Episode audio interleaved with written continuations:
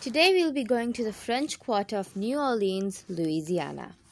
Let's explore one of the most haunted locations in the city the LaLaurie House.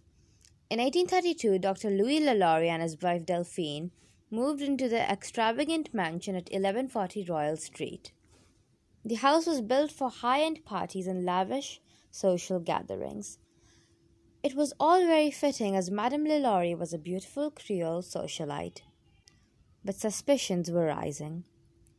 At Madame's parties, the slaves never seemed familiar. They always seemed to keep on changing.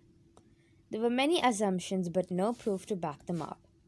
Until one day, when another socialite saw Madame LaLaurie chasing a little girl with a whip up the stairs. When they were on the roof, the girl, with nowhere to go, jumped down. Exceptionally cruel treatment to slaves was prohibited back then, so Madame's slaves were taken. But with the help of her relatives, Madame got all her slaves back. But now they weren't even needed, as people stopped attending Madame's parties. The Creole society became estranged from the family. But on the 10th of April, 1834, things would just get worse. A cook tied by a chain to the kitchen was being threatened by Madame LaLaurie, about being taken to the upstairs room.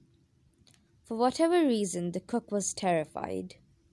To bring light to how badly Madame was treating the slaves, she set the house on fire. Neighbors rushed to help, but after the flames had been anguished, they made a discovery, and it wasn't a good one. In the attic, there were dozens of naked slaves some were chained to the wall. Others were on what looked like an operating table. Some were locked up in cages. One woman had her intestines wrapped around her stomach like a cruel corset.